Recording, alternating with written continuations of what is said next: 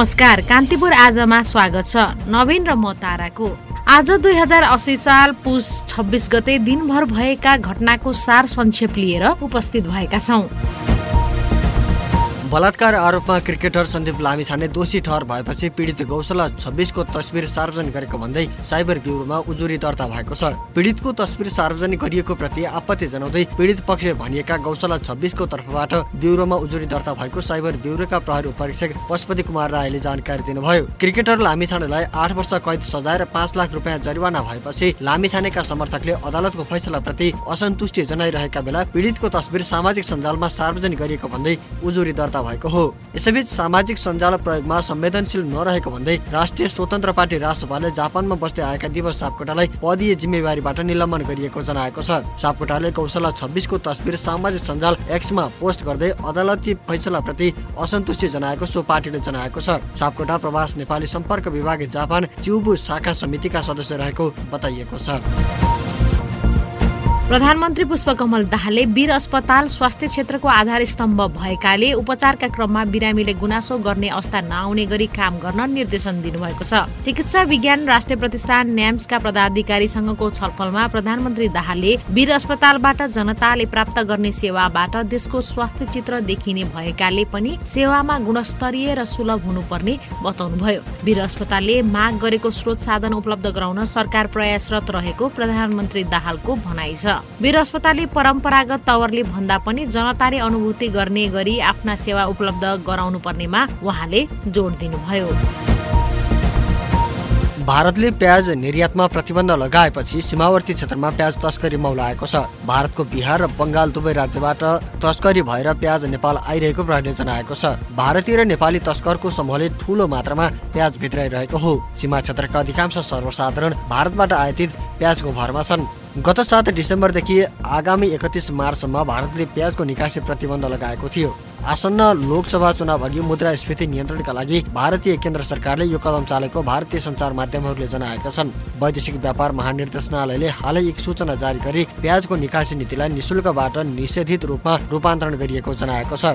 भारतको निकासी प्रतिबन्धपछि सीमावर्ती बजारहरूमा प्याजको माग बढ्न थालेको छ जसका कारण स्वाभाविक रूपमा प्याजको भाव वृद्धि भएको छ। सुरक्षा स्रोतका अनुसार विभिन्न नाकाबाट प्रहरीले करिब एक लाख भन्दा बढी मूल्यको प्याज बरामद गरेको छ। सबैभन्दा बढी झापाका नाकाबाट प्याज भित्री रहेकाले नाकामा निगरानी कडा गरिएको मेचीनगरका तरकारी व्यापारी मानबहादुर राईले बताउनु भयो नेपालले भने प्याजको आयातमा कुनै रोक लगाएको छैन जसका कारण वैधानिक बाटोबाटै पनि प्याज आयात गर्न सकिने अवस्था रहेको भन्सार अधिकृतहरूले बताएका छन्। नेकपा एकीकृत समाजवादीले विधान संशोधनका लागि एघार बुधे प्रश्नावली मातहतका कमिटीहरूलाई पठाएको छ। पार्टीको सचिवालय बैठकले एघार बुधे प्रश्नावली पठाएर तल्ला तहका कमिटीहरूको राय मागेको हो। पार्टीको विधान संशोधनमा महाधिवेशन प्रतिनिधि प्रत्यक्षबाट चयन गर्ने कि नगर्ने केन्द्रीय संरचना कस्तो बनाउने केन्द्रीय कमिटीको संख्या कति बनाउने लगायत प्रश्नावली तल्ला समितिमा पठाएको प्रचार विभाग प्रमुख जगन्नाथ खतिवड़ाले बताउनुभयो। प्रश्नावलीसँगै विकल्प पनि उल्लेख गरिएको छ। एकीकृत समाजवादीको बैठकमा उमेर हद राख्ने नराख्ने विषयमा विवाद भएपछि सुझावका लागि तल्लो समितिमा पठाइएको हो। भारतीय प्रधानमन्त्री नरेन्द्र मोदी विरुद्ध मालदिप्सका तीन राज्य मन्त्रीले गरेको टिप्पणीलाई लिएर दुई देशबीच विवाद चर्किएको छ। सोही टिप्पणीका कारण तिनैजना निलम्बनमा परेको बिबिसीले जनाएको छ। ती राज्य मन्त्रीहरूले भारतीय प्रधानमन्त्री मोदीलाई आतंकवादी र इजरायलको कठपुतले भएको टिप्पणी गरेका थिए। यसले दुई देशबीचको सम्बन्धमा तनाव सिर्जना गरेको अन्तर्राष्ट्रिय सञ्चार माध्यमले जनाएका छन्। नेपाल क्रिकेट सङ्घ क्यानले क्रिकेटर सन्दीप लामिछानेलाई निलम्बन गरेको छ। बलात्कार मुद्दामा काठमाडौँ जिल्ला अदालतले हिजो आठ वर्ष जेल र पाँच लाख रुपियाँ जरिवाना सुनाएपछि क्यानले लामिछानेलाई निलम्बन गरेको हो। क्यानका अध्यक्ष चतुरबहादुर चन्दद्वारा जारी गरिएको प्रेस विज्ञप्तिमा लामिछानेलाई घरेलु तथा अन्तर्राष्ट्रिय सबै प्रकारका क्रिकेट गतिविधिबाट निलम्बन गरेको उल्लेख छ। पुरुष राष्ट्रिय भलिबल प्रतियोगिताको उपाधि नेपाल पुलिस क्लबले जितेको छ। फाइनलमा पुलिसले साबिक विजेता एपिएफ क्लबलाई तीन एकको सेटमा स्तब्ध पारेको हो। कर्णाली प्रदेशको सुर्खेत स्थित वीरेन्द्रनगरमा रहेको खुला कोर्टमा भएको खेलमा एपिएफले एक सेटको अग्रता जोगाउन सकेन। एपिएफले पहिलो सेट पच्चिस बाइसले जितेको थियो तर बाँकी सेटमा पुलिसले उत्कृष्ट पुनरागमन गर्यो। दोस्रो सेट पच्चिस उन्नाइसले जित्दै पुलिसले सेट बराबरी गरेको थियो बाँकी दुई सेटमा पनि एपिएफ खेलमा फर्किन सकेन। पुलिस पच्चिस अठार पच्चिस तेइसको जितका साथ च्याम्पियन बनेको हो। यो प्रतियोगितामा एपिएफ अपराजित रहँदै फाइनलमा पुगेको थियो। उसले पहिलो हार फाइनलमै बेहोरेको हो।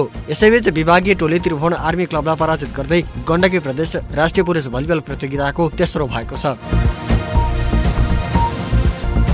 आजलाई कान्तिपुर आज यति नै। भोलि पुनः दिनभरका प्रमुख घटनाक्रमहरूको सङ्गालो लिएर आउने नै छौँ। नवीन र तारा बिदा हुन्छौँ। नमस्कार।